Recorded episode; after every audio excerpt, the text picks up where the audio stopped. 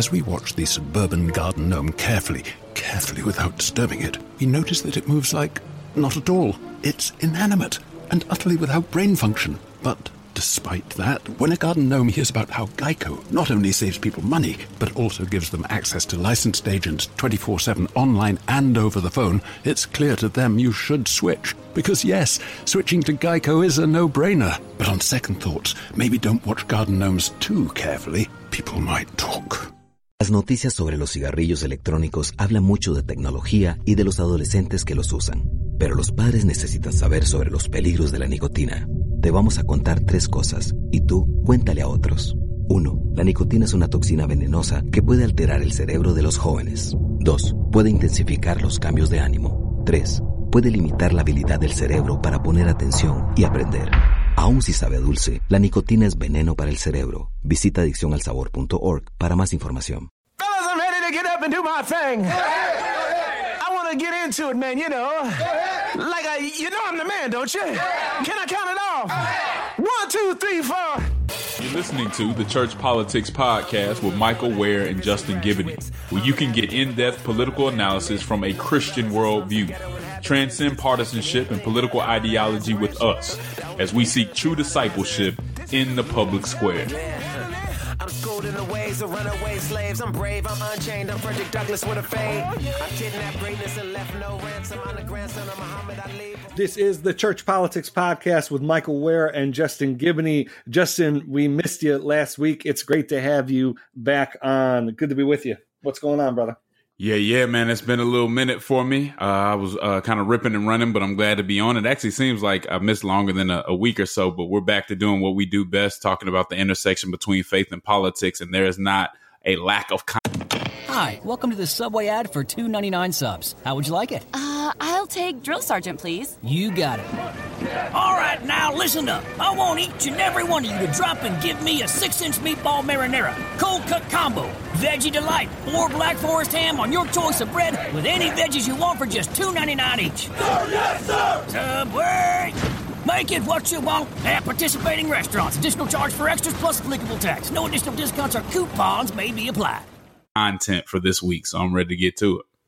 Absolutely. And, uh, you know, we had the opportunity, you and I, to be on the road a, a bit last week, uh, doing some, some meetings.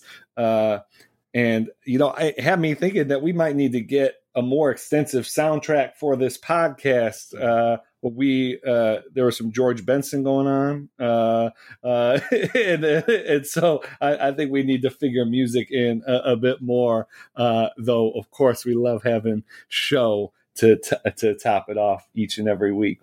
Uh, well, uh, Justin, at, at, the beginning of last week's podcast episode, it was recorded right as uh, Justice Kennedy had made his announcement at the close of the last session, uh, and uh, it, it, it, was blockbuster news. It, it, was, you know, it's it's very clear this is going to take up much of the summer. Uh, but before getting to uh, the appointment, which will be announced uh, on July 9th, let's talk about Justice Kennedy's legacy. I mean, he is someone who has been, you know, the swing vote uh, for for years now, uh, casting uh, somewhat controversial decisions, often writing the decisions for uh, these sort of landscape shifting uh, rulings, uh, everything from Obergefell, and then even just to close up his time on the court. This last session had rulings on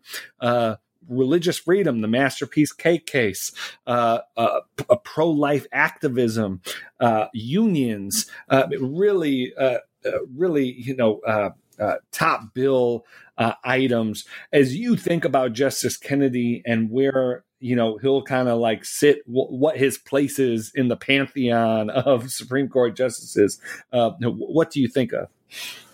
Yeah, so there had been speculation for a while that he was uh, going to retire. People wondered would he uh, stay on and try to wait out Trump because he might have been worried about that. But we see he decided to go ahead and move on. And when I think of the legacy of uh, Justice Anthony Kennedy, uh, I think of balance. Uh, many of you may know that uh, Justice Kennedy was uh, nominated by Reagan, and so he's been on the bench. He's been on the Supreme Court since 1987, and although he is a conservative uh, justice, uh, he was able, as you said before, to swing back and forth on, especially on social issues. He so- showed a willingness to to kind of side with the left. And, and you mentioned the Obergefell decision, which was uh, same sex marriage. Uh, there was some Planned Parenthood. I think Planned Parenthood, one of those decisions, he swung to the left as well. And so there was some balance there. And so we see this firestorm about, about him leaving because people fear now that there won't. They fear that there won't be a swing vote now, and that everything will be shifted to the right.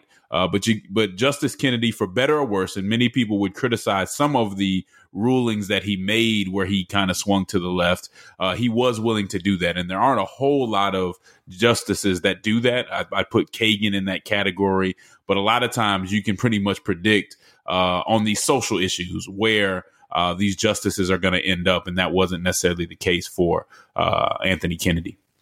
Yeah, and, you know that that raises the stakes for who uh, replaces Justice Kennedy uh, because he was such a swing vote on, on some some matters. Uh, it, it, really raises the stakes. And so uh, a, a, lot of the discussion over the past week has been about vindication and who is vindicated. Uh, does this vindicate uh, Senator McConnell for playing hardball over Merrick Garland's nomination that President Obama made uh, near the close of his time in office? Uh, was it a vindication of uh, social conservative voters who, uh, some of whom, you know, held their nose but knew that Supreme Court appointments might be coming up? Uh, and and and voted for President Trump. And, and is this a vindication of of President Trump and and the way that his administration has uh, so deftly uh, navigated uh, court appointments, not just to the Supreme Court, but to federal courts uh, throughout the country. Uh, what do you, what is your sort of take on all of this? What will this mean for the country to go through, you know, in just, you know, the first year and a half of the Trump administration to go through two Supreme Court appointments nominated by someone who, you know, lost four by four million votes in the popular vote, who is under FBI investigation. You know, what does it mean for someone like that to be able to make a lifetime appointment? Yeah, this is a big deal. Uh, there's a reason that there was a firestorm in relation to this. If there's, you know, with all the chaos in the Trump administration, the one place where you can say they've been focused is when it comes to these judicial nominees uh, and the Supreme Court. Uh, they've stick stuck to their game plan uh, and been very shrewd in going about this. Now, you mentioned it before, and I, and I think it bears you know talking about a little more uh, in a little more depth. The whole reason that we're here is because Mitch McConnell, who is the uh, uh, lead, leader in the Republican leader in the Senate, and the other uh, Republican senators decided not to give a hearing to the Obama appointee. So when Antonin Scalia passed away, uh, Barack Obama was still in office. And so he selected uh, Merrick Garland, and the Republicans who controlled the Senate at the time decided not to put that uh, nomination up for a vote. I've said this before and I'll say it again. I thought that was bad faith politics.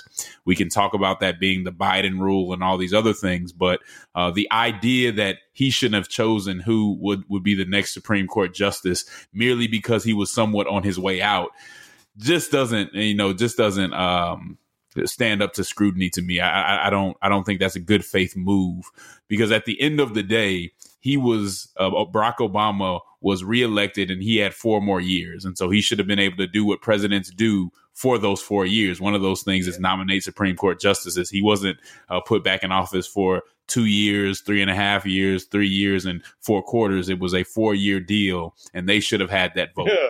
But we're here. And so we have to discuss what's going on. I understand uh, how uh, why liberals are very uh, up in arms about this conversation. They know that if someone is chosen who is a staunch conservative, that this could shift the court from being somewhat balanced to a court that's uh, fairly rightward uh, for a generation. And so that's why nobody is taking this lightly. I don't believe that there's a whole lot they, that, that they can do at this point. Uh, and I share some of those concerns. You know, when it comes to voters' rights, when it comes to affirmative action, uh, I worry about uh, how a staunch conservatives might get in there and what in the, in decisions they may uh, come to. Uh, like yourself, I pref- prefer a balanced court. I would prefer a court that had a swing vote that that was really looking at it case by case instead of us just assuming at all times that they're going to go to the right or to the left. And I have respect for for all the justices, but uh, we want a balanced court. And I say that, and and and I need to be honest about the fact that even when Hillary Clinton, uh, you know, it looked like she would win, I was somewhat worried about what a Democrat uh, in, in, the presidency would do as far as making those selections. I wouldn't want it to swing too far left either. Uh, so we're going to have to pay attention to all of this. Who he's going to pick, you know, from what I'm hearing, they've kind of broke it down to three different candidates. You have Raymond um, uh, Brett Kavanaugh, and Amy Coney Barrett. Now, my understanding is that uh, Barrett, uh, who who is the lady, uh, did not have a great interview with Trump, so she may be out, and they, it may be down to those other two. Can't can't tell for sure. As Michael mentioned, by the time you hear this recording, uh, I believe Trump will have already announced who his pick is going to be. So that's going to be interesting. Something I want to hear from you. I think you've talked about it very articulately. Is this hearing? We need to pay very close attention once the announcement is made. What's the hearing in the Senate Judicial Committee going to sound like? Are we going to see religious tests coming from uh, from Democrats? W- what are some of your thoughts on that, Mike? Yeah, well, you know, I, I think first I'd say you so uh, you, you really laid out the predicament that so many uh, Christians who are committed to social justice and have biblical convictions.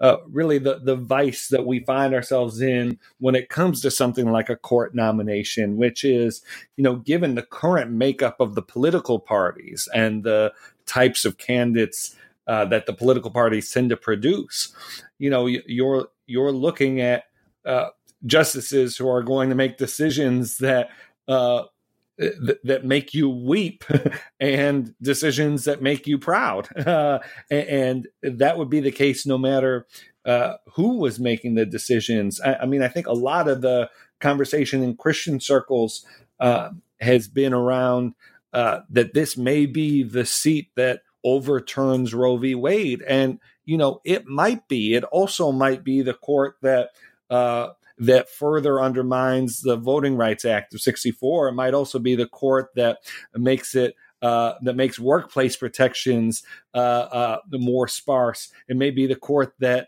uh, overturns uh, affirmative action. And so these are uh, it may be the court that uh, allows the Trump administration to uh, uh, uh, go forward with border enforcement policies that have many of us concerned. And so, you know, I just caution folks against treating court nominations as sort of clean wins or pure losses. That's just not uh, that's just not how it is, especially given the current state of things. Yeah, it, you know, uh, Justin, you asked about the the hearings, and especially if uh, if Trump does move forward and nominate Amy Coney Barrett.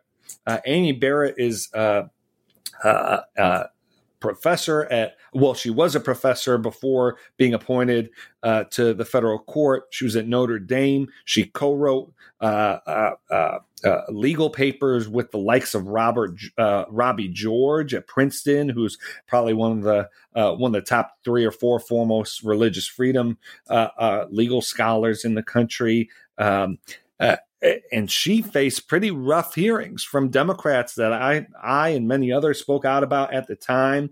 Uh, infamously, Senator Feinstein, uh, Feinstein expressed concern that uh, the dogma lived loudly in Amy hmm. Barrett, and and and questioned whether uh, really, and what what that suggested to me and to many others was uh, Feinstein ex- explicitly putting on the table that maybe Amy was too religious to serve in uh, in in a public role. That maybe maybe she took her religion too seriously um, to to serve as Supreme Court justice, uh, which uh, is a violation if not by the very letter of the law, at least the spirit of the religious test provision in the Constitution.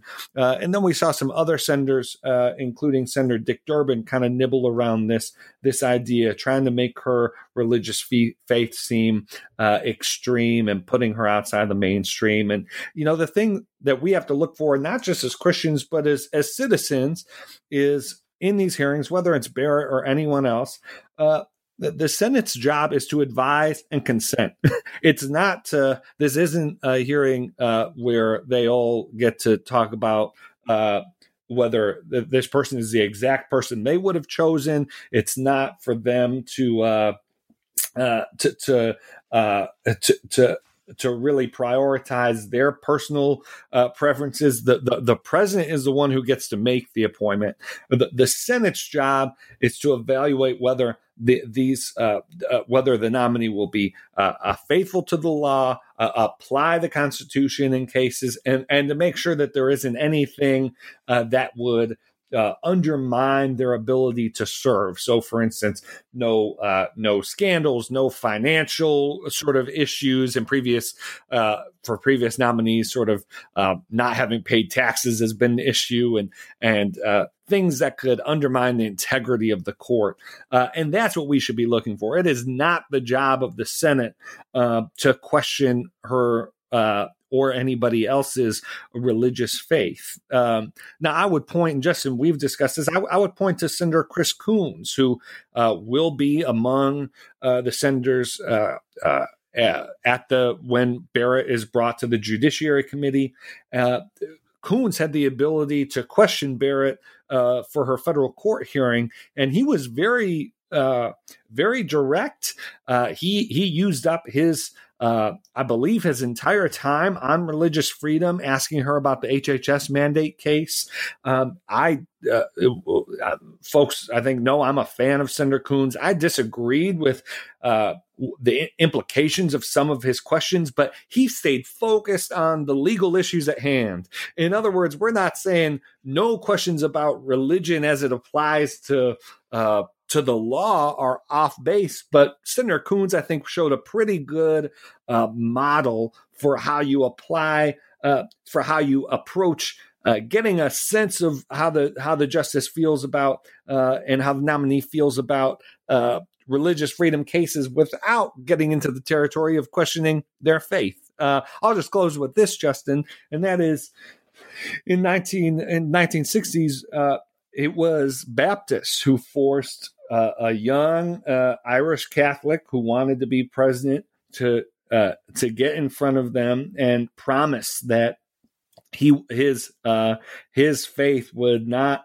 uh, would not uh, supersede his obligation to the country, that he would not be answering to the Pope. Now, of course, those were different times, and the assumption that a Catholic would uh, be more undermined uh, or, or, would be uh, would not be eh, had less capacity to be faithful to their country than those of other faiths. There's all kind of discrimination and stigma attached to that. And i just want to make sure we don't return to that that, that you can be a seriously faithful person no matter your faith and that that doesn't become subject to some kind of whisper campaign some kind of smear campaign that happens. And I'd say, especially for Democrats, we need to hold the party accountable to that. Pressure, uh, if it's Barrett or if it's, uh, I believe Kavanaugh would be the first evangelical on the bench. Um, uh, eh, no matter who it is, uh, press them hard on their legal qualifications, press them hard on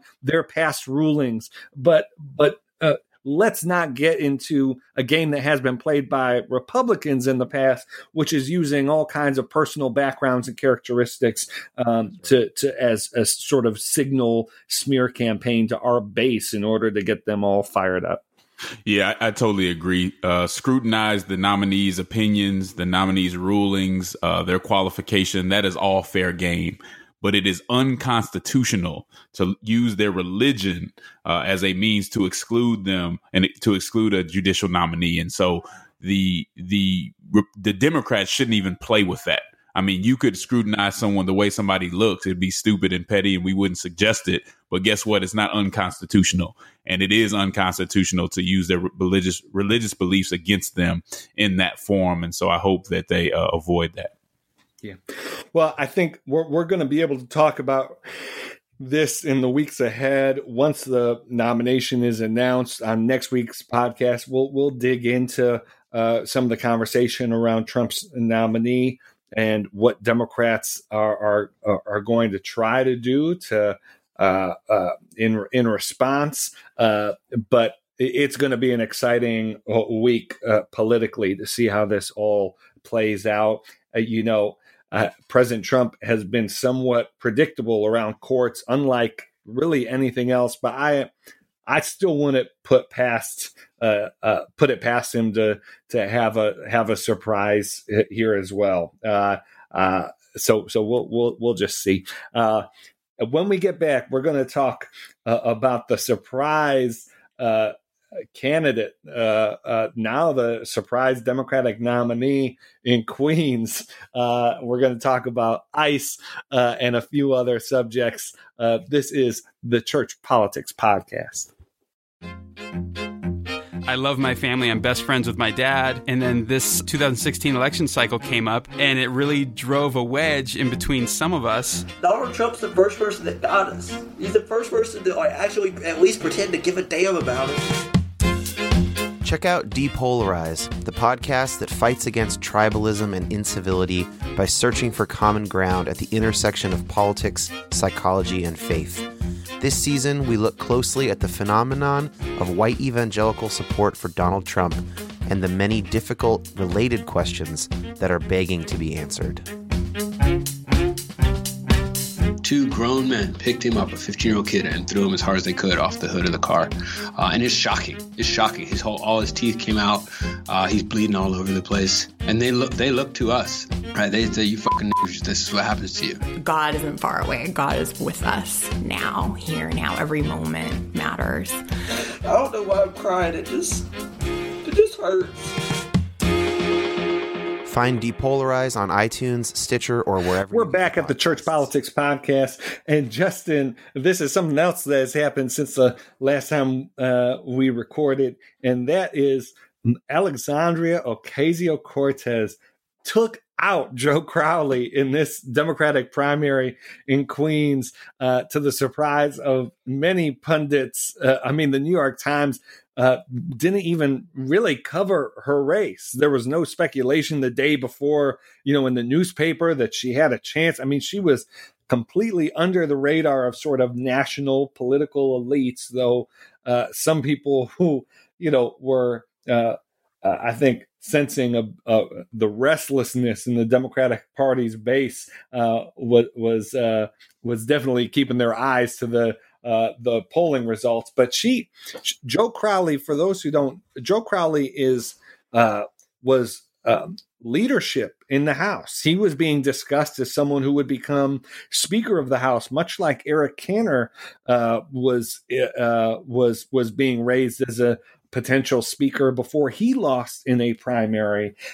he was. Um, Queens, but kind of a blue dog Democrat, um, uh, really a, a, moderate member. And Ocasio Cortez really capitalized on the fact that uh, uh, that Crowley's district had sort of it, it, had changed a lot from when he was first elected, and his politics didn't necessarily reflect the politics of his district. And so, just on that note, Justin, um, I view her win as as something of a win for the democratic process for uh, for dis- for uh, representatives who who reflect their district. Um, but then, Justin, and this is what I want to ask you about, uh, in addition to your thoughts about the specific race, which is, you know, now, Cortez has now been on, you know, all the Sunday morning shows. Uh, there have been numerous think pieces about whether democratic uh, socialism is sort of the, the the wave of the future, kind of what's next for the Democratic Party. Uh, uh what do you think that this is an isolated thing? Uh, of you know, th- this was a, a candidate running in Queens. Um, who uh, who who was able to capitalize on a disconnect between the uh, the member and their district, or or do you think this is uh, th- this is a national thing that the Democratic Party is going to have to contend with a major new force that you know perhaps was signaled by Bernie Sanders and now capitalizing in new way by Cortez? You know, I think it's a little of both, and I'll get into that a, a little bit once I make this general comment. Uh, first and foremost, shout out to Cup Cortez. Uh, she caught that man sleeping. Uh, she she won by pure hustle, yeah. and I can I can respect that. You know, knocking on doors, uh, beating the streets. Um, she had a, a, solid narrative. She said the rate this race is about people versus money. A very see the, the, the the Democrats can learn from these type of messages. She said this is about people versus money. We got the people, they got the money. Very simple narrative, uh-huh. but strong narrative. And she just worked. She outworked them. And I, I think anybody, you know. It, it, to your point, it is always good to see for the democratic process that someone can take down a giant. Uh, and she did it by the right way by working hard. And I hope that sends a message. And it's good to see a little bit of, of a shakeup uh, within the, the Democrat establishment. I think it's very easy to kind of get complacent and lazy uh, and think that you just, you know, have it all together. Uh, Cortez is 28 years old. This was, this primary was in New York's 14th congressional district, as uh, Michael mentioned. And the, the crazy part about it, she is an avowed Democrat socialist, which was kind of popularized by uh, Bernie Senator Bernie Sanders, and she ran on issues like uh, the green uh, the Green New Deal, which is an aggressive action on climate change, free education, universal job guarantee, and Medicare for all these are things that uh, progressive Democrats are really getting more and more aggressive about. And so we're going to see this for a while. This shows that there's a divide in the party. Now, uh, some folks try to act like it wasn't a big deal that, hey, it just happened, but this is an isolated incident. and, that, and that's where the question lies. You asked me about that earlier. This district was set up for this kind of win. Uh, now, will we see this type of win in the Midwest and in the South, you know, and things like that? I don't know about that. I mean, up until this point, Democrat socialists had had a pretty rough go, and they actually had some money behind them in some other races, and they just didn't do too well. So I don't know that we'll see this as being just a breaking point to where, you know, Democrat socialists really get big. I don't think they're there yet. However, they do have the momentum. I think they do have a lot of energy. They still have to deal with the fact that the party establishment controls the infrastructure uh, and controls that mechanism pretty well. And so they're going to have a ways to go. But the Democratic Party is going to have to find a way to deal with this. You know, I'm one of the people when we're talking about these Democrat socialists who I think they diagnose part of their diagnosis of the establishment is right. Right. I don't think the establishment pays enough attention to uh, the poor, uh, to getting having good policy dealing with poverty. So I, I agree with them to some extent on that. The problem is, I think their solutions just aren't realistic. Uh, I think their solutions sound very good in theory, but if we look throughout history and we look around us today, those solutions don't seem to be working.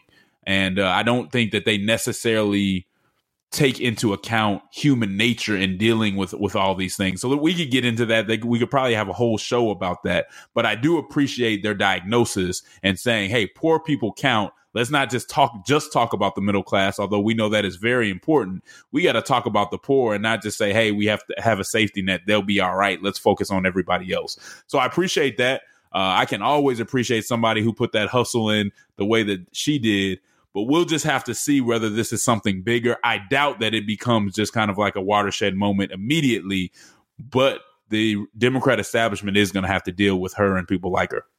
Yeah, well, you know what I'm excited about, Justin, is to see, you know, uh, th- there are a, a, few others that are kind of in her ideological camp uh, that are part of the Democratic caucus.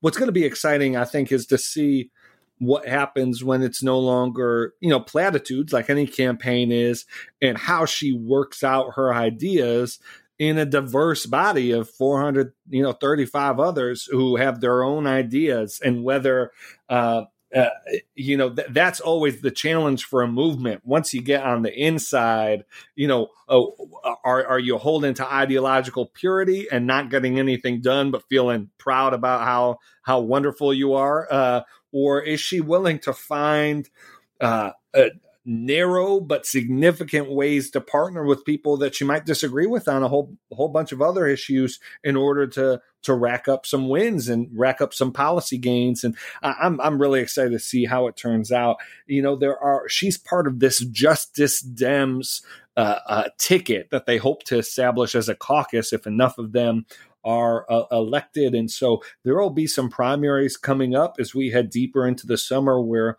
you know, we'll be able to really test whether um, wh- whether uh, th- there is a bit of a growing force, you know, similar obviously not an ideology, but similar you know to the 2010 moment with with the tea party you know whether we have this insurgent voice within a party I, Ayanna press uh, I, I, believe Ayanna Pressler, uh, or, or, maybe it's uh, presley um, is running in uh, outside of Boston for a seat. There are several uh, several others that have primaries coming up, and we'll we'll just see how how they do. And and uh, you know, it should be should be interesting to see. And then just the last thing I'd say is it's great to have some young young leadership. You know, assuming that uh, assuming that Ocasio uh, wins her seat, which it's an overwhelmingly Democratic district, so so folks expect that she'll be able to to carry that race in November. Uh, I believe she's 28 now. Um, she may be 29 by the time she uh, by the time uh, she she's actually put in. Um, I, th- I, think it's time for uh, for new leadership, especially in the Democratic Party, where, as has been much discussed, uh, the, the, the leadership. I think the average age of Democratic leadership is like in the mid seventies, and so you know it's uh, it'll be exciting to get some some fresh blood in there. Uh, uh, Justin, uh, sort of as we talk about the Democratic Party potentially moving left, we we just talked about a candidate and a campaign uh, we've also seen a, an issue sort of come up. We saw the the rallies in Los Angeles earlier. Uh, uh, uh, earlier around the border enforcement policy, where we saw signs and speakers calling to abolish ICE. Uh, this is the kind of policy proposal that you know on conservative you know on fox news and on sort of conservative um, among conservative pundits m- makes it you know very easy for them to uh, to, to sort of patronize to, to liberals and and uh, sort of paint uh, the Democrats as being outside the mainstream. And indeed, there have been uh, Democratic elected officials who have embraced this idea that we ought to abolish ICE, including potential uh, 2020 candidate Kirsten Gillibrand. And so, uh, just what do you think? Should we abolish ICE? Like as a policy matter, and then number two, you know, what do you think the politics of this conversation, uh, uh you know, are going to be? Yeah, it, you know, I, I, think it'd be giving it even too much credence to say this is a policy because I don't even right, I don't right, even really right. consider yeah I don't even really consider this to be a policy. This is something that you tell the base to get them fired up, and I think to some extent it's it's uh, irresponsible. Now that does not mean at all that ICE doesn't need to be reformed. Um, but to say to to say that we need to abolish it is going a little bit too far. Let me let me give just a little bit of background. So ICE is the Immigration and Customs Enforcement Agency, and it's up under Homeland Security. And really, what they're there to do is enforce federal laws that are governing uh, border control, customs, trade and immigration uh, to promote homeland security and uh, public safety, really. And it was created in 2003 by the Bush, Bush administration when they merged the U.S. Customs Services and the Immigration and National, Nationalization Service. They, they put those two things together and created ICE. Um, and the really the reason why this came up is because Trump's zero tolerance policy, immigration policy, which was which had the potential and actually was separating families. That was a very extreme and inhumane policy. And I'm for anyone who stood up and said this is not the way that Americans should move forward. I'm with you. If you stood up and said that's a inhumane policy and that's not how we should be treating people, I'm there for you. However, I don't think it justifies being even more extreme on the left. To say just, you know, open the borders and not have ICE or any enforcement agency when it comes to uh, immigration is just not realistic. Uh, it, it's somewhat uh, irresponsible uh, to take to take that stance. Uh, and so I'm with former Obama Homeland Security Director uh, Jeh Johnson, who said that calls to abolish ICE uh, were unserious and would jeopardize bipartisan immigration legislation. He said it's about as serious. He said saying that we should abolish ICE is about as serious as Trump saying that Mexico was going to pay for the border wall. It's just not something that should be taken seriously, and it actually moves the conversation backwards. Uh, again, this is not a solution. Uh, this really isn't even policy, uh, and it's ir- it's really an irresponsible uh, partisan pandering You know, it's that's all it is. It's pandering, and it moves us further away from a legislative fix. And if me and Michael have been saying anything, it's that we need a legislative fix. So now, and now we're going backwards uh, and we have to debate whether uh, we should even have immigration enforcement, which everybody, every country has immigration enforcement that's serious, uh, instead of moving forward about a debate about the real issues and the real distance and how we can come through that distance. One more quick thing, you know, these just aren't reasonable terms. And so when you go to the other party and you say something like, let's abolish uh, ICE, they're not going to take you seriously. That's like that's like two people negotiating uh, a business deal, and I say, "Hey, I want hundred percent of the profit, and you get zero. Well, if you come to me saying that, I'm going to say, you know what? Come back when you're when you're serious, because I'm not going to negotiate based off unreasonable terms, and that's what's going to happen. And so we push the conversation back because we don't want to be reasonable when we come to the table. Uh, activists have to be mindful of the complexities of governing anybody can knock something down. Anybody can say something needs to change. But to govern is hard. To actually build something and make it run and continue to be sustainable is very tough. Ice may need to be reformed. It does not need to be abolished because all you do is have to create another agency that would serve the same purpose. It doesn't make a lot of sense. Exactly right. Yeah i mean justin whew, uh, th- there's a lot there. I hope I hope folks will uh, maybe go back and rewind and listen to what Justin just said uh, uh again. You, you know, I, this conversation around the border, not specifically around ICE, but the whole border immigration conversation over the last month, month and a half has been frustrating uh, on a number of levels. Obviously, the the the the moral tragedy uh, that has been instigated by our government is is I mean that's beyond frustrating. Uh, but from a from a policy and political perspective, it's been it's been frustrating for for me because it seems like uh, no one wants to talk about what they actually want done, or at least not Democrats. I mean, there are Republicans out there saying exactly what they want want done, including Donald Trump and and uh, you know those are awful ideas. Democrats seem to be uh, many of them seem to be, be very content to sort of put all the pressure on those in power to to allow ideas like abolish you, you know it's some it it says something that you had to cite a former uh, Secretary for Homeland Security, like he's not an elected official anymore. Like I'm sure that there have been others in office to say, but but it indicates something when it's former electeds who have to say something about what a, a, a half baked idea that is, uh, and not not current elected officials. Uh, and actually, Jon Lovett over at uh, over at Crooked Media and, and um, Pod Save American, kind of that whole. He actually made a very similar point. For those who don't know, Jon Lovett was a former colleague of mine, was a speechwriter for Obama, uh, uh is now sort of a resource for uh, talking Democratic talking points and sort of Democratic thought. And and he said on on their episode this this exact same thing, which is. Uh, every country, as you said, Justin, has a border enforcement policy. Uh, we we we had a proposal back when President Obama was in office and back when we tried to do immigration reform uh, in the Bush administration, even. But right now, there doesn't seem to be anybody saying, okay, what is the right amount of immigrants to be uh, to to uh, to have legal immigration into the country? What do we do if uh, uh, migrants try to illegally cross our borders uh, several times. The first time, w- what do you do the third time? I mean, there's a reason why uh, Obama's uh, director of domestic policy said that the the idea of family separation came up in Obama administration conversations. She said it was a five minute conversation. It was dismissed.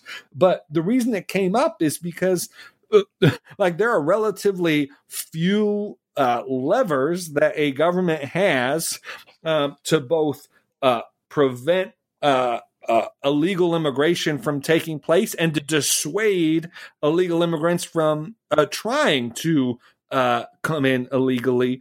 and so these are just very serious policy questions. And like you said, Justin, ab- abolish ICE doesn't come within miles of a, a serious uh, a, a, serious attempt at addressing them. And I think the reason why that is, Justin, is because uh, the, these uh, uh, the the attempts to answer these policy questions aren't going to be pleasing to everybody. They're not going to be pleasing uh, to the base of either party. And so what we end up with is a politics of sloganeering and sort of uh, nice bumper sticker uh, uh, policy suggestions like abolishing ICE or abolishing the P- the EPA or the Education Department, which really just stand in as ciphers for uh, more uh, more sophisticated critiques of uh, of these areas of policymaking. And, and so, let me say this: uh, I'm not expecting activists. the conversation to evolve. Yeah, yeah, l- let me say this to the activists who who, who are pushing this forward and, and others, Gillibrand and folks who, who thinks it's a good idea to get behind this. You're not helping immigrants, the people who need this help the most, our dreamers and others. You are not helping them by pushing an unreasonable policy that you know will never be enacted. You're actually hurting them because you're hurting the conversation, you're hurting the negotiation. It does not help these people who get treated any kind of way because they they're not registered and and uh, certain employ employers know they can't go to police. They get robbed because certain people know as they're working they can't go to police. You're not helping them by coming up with these with these outrageous and extreme policies. Being serious and having the tough conversations where you look at the true dynamics of the situation is how you help them getting legislation that can get passed that's humane is how you help them. You don't help them by coming up with stuff that is just completely outrageous. That's right. Well, you know, uh, uh, it's uh, like I was saying, I don't expect this conversation to become more uh, sophisticated or detailed anytime soon. The the the passions are very high for good reason, uh, and uh, frankly, the political benefit and this has been a problem with immigration policy for a long time, the political benefit that both parties see in allowing this this issue to not be resolved uh, outweighs the benefit that they see in resolving it, which is deeply unfortunate. And we need to start holding, we need to continue to hold both parties accountable uh, for for uh, reaching uh, for for attempting to resolve these issues. And like Justin said, that looks like comprehensive immigration reform that uh, once our public debate uh, grows up, we'll turn back to again. Uh, we're going to take one more break. When we get back, we're going to talk about what happened in Chicago uh, this past weekend. This is the Church Politics Podcast.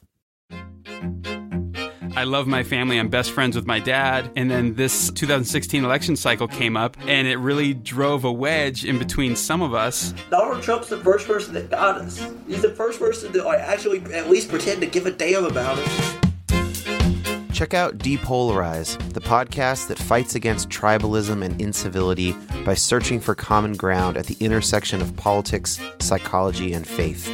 This season, we look closely at the phenomenon of white evangelical support for Donald Trump and the many difficult related questions that are begging to be answered.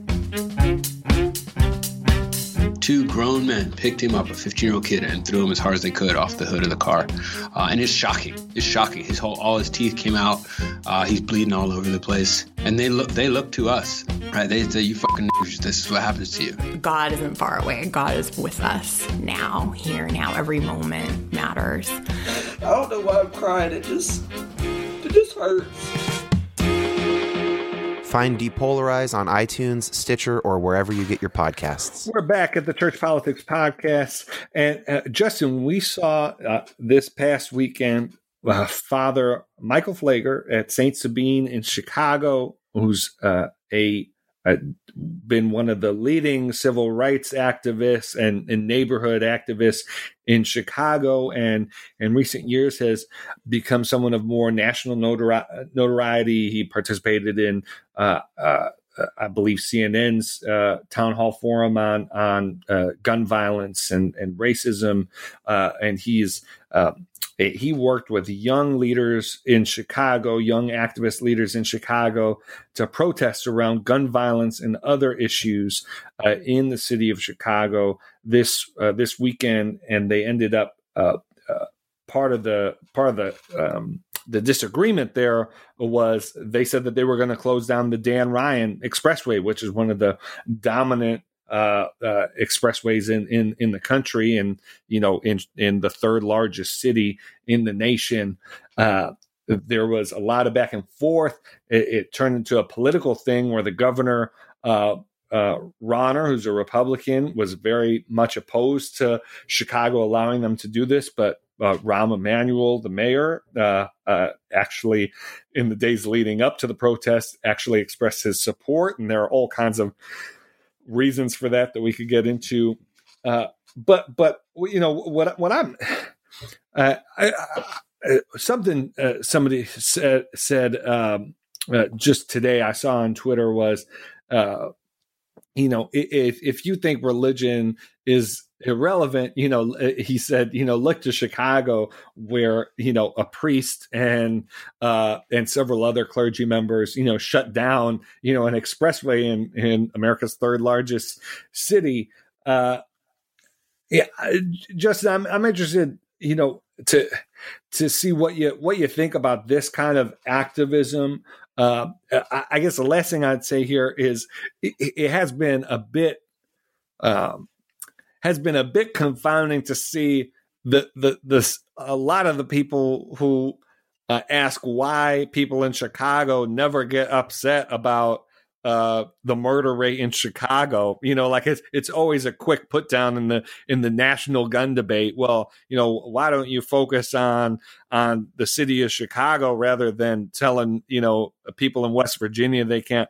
Uh, but then you know, people, uh, young people, especially go out and protest and have uh, you know have have requests and want to see an end to violence and then people are criticizing that. So it's just like you know uh, the the the, the games playing is is an interesting element of this but but what what did you think of the protest? What do you think of father Pfleger's role in it uh, and and some of the response yeah, so I know we haven't done this in a while, but I'm gonna go ahead and give uh, Father Pfleger, uh, our church folk champ for the week uh, for for him taking uh, initiative to do something about the violence in Chicago. As many of you know, uh, Chicago, I mean, the the gun violence in Chicago is just extremely sad.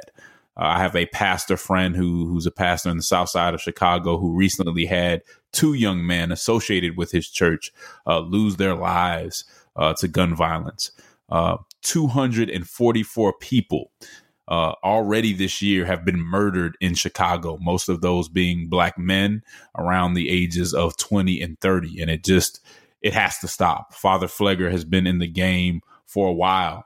Uh, he's been doing everything that he can uh, to to make this stop, and so I think in this instance, he showed that he really uh, used his leverage to make some noise, so people would pay attention what's going on. Shutting down the Dan Ryan is no small task. Uh, I know that the sh- Chicago authorities wanted uh, them to use a city neighborhood street as an alternative, but obviously that wouldn't have made the same statement. And they even thought that they had come, they had reached a compromise where the protesters would only use part of the northbound lanes, but actually ended up using all the lanes and shutting down uh, the northbound side of of that Dan Ryan. It was a big deal and um, I'm glad that I, I, hope some people are listening to what was happening. Now, what I like about what Pfleger did, and this goes to your point about uh, is this you know useful, is he said this. He look he said today was an int- attention getter but now comes the action.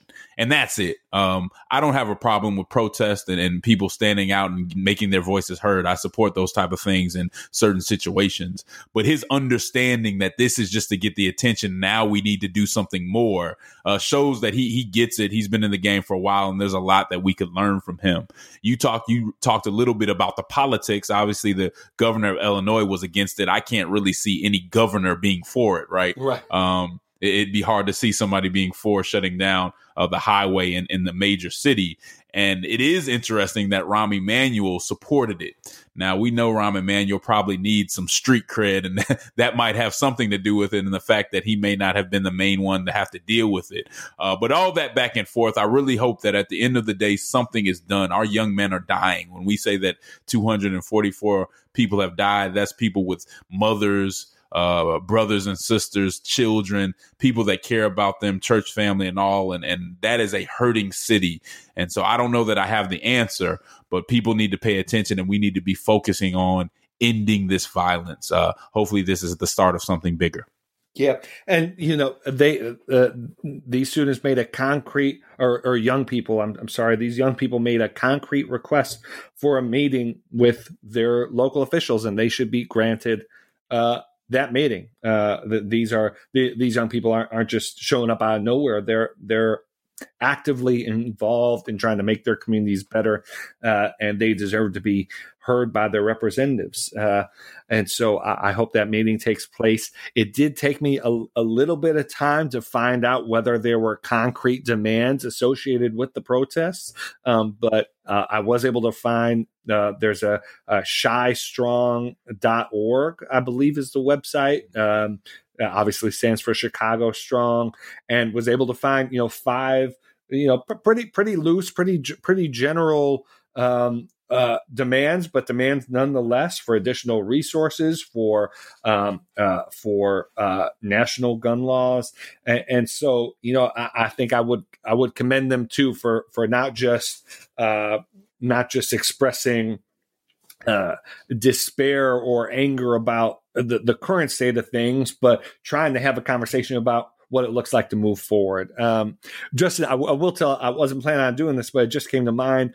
Uh, uh, I've talked on the show before about David Garrow's uh, uh, biography of Barack Obama uh, that that covers a lot of like the early Chicago days, and just in that, just just as an, example of Father Pfleger uh, having you know been in the game for a long time, uh, Garrow tells a story that uh, Pfleger uh, during the drug epidemic uh, uh, uh, uh in in Chicago, uh, Pfleger would go into known drug dens and take drugs um, and and literally flush them flush them down the toilet in the in the drug den and he'd only have a couple people with him, but he'd be wearing his collar.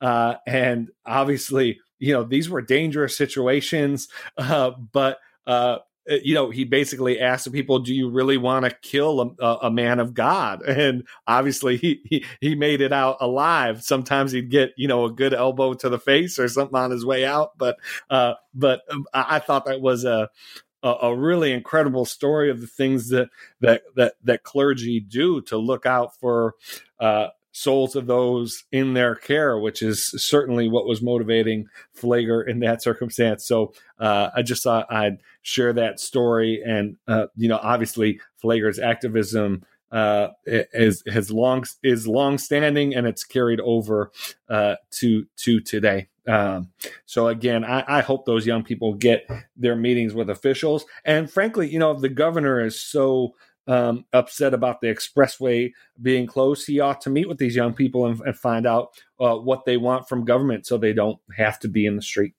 All right, that's right, uh, Justin. Uh, it's a great episode. It's um, you know, usually we look ahead to July, August is, oh, you know, it's going to be slow, people on vacation, dun, dun, dun. And uh, I don't know how we continue to be surprised by it, but it looks like this summer isn't going to be slow in terms of news uh, at all. Uh, and so we'll we'll have a lot to cover in weeks ahead. A- any final words for uh, for folks before we close out this episode? Yeah, just be looking out for uh, who who the uh, nominee is going to be for the Supreme Court, and uh, pay attention to the hearings. Uh, if you are a, a Democrat, uh, like me and uh, Michael are, make sure that you're shouting as loudly as you can. No religious tests. There are a lot of things we can scrutinize, but it shouldn't be people's religion. Yeah. Absolutely. We'll, we'll close it out there. Folks, thanks for listening. Have a blessed week. This is the Church Politics Podcast. Thank you very much. In the favelas and slums, the ghetto inhabitants, it's like, can anything good come out of Nazareth? The only thing good came out of Nazareth. This is the groove. Tell me, yeah. I'm schooled in the ways of runaway slaves. I'm brave, I'm unchained. I'm Frederick Douglass with a fade. The all new Toyota RAV4 asks, What if? What if your ride was refined? rugged at the same time. Introducing the all new RAV4 Hybrid. 208 combined horsepower and standard all wheel drive make it the most powerful RAV4. Plus, with its head turning style and breakaway speed, it's bound to change the way you think of a hybrid. The all new RAV4 Hybrid. Toyota. Let's go places. Horsepower. Ratings achieved using the required premium unleaded gasoline with an octane rating of 91 or higher. Premium fuel is not used. Performance will decrease. E-cigs don't burn tobacco leaves, and they come in lots of flavors. That's what tobacco companies tell you. Here are three things tobacco companies don't say. 1. Many teens don't know their flavored e-cigs have nicotine. 2. Nicotine is a poison that can rewire the teen brain. 3. 80% of kids who tried vaping did it because of the flavors. So even when it tastes like candy, nicotine is brain poison. Go to flavorshookkids.org for more. This episode was brought to you in part by the audio adventure series Discovery Mountain. Help your kids fall in love with the Bible. Each true to life adventure story will draw them closer to Jesus. Visit discoverymountain.com/ct.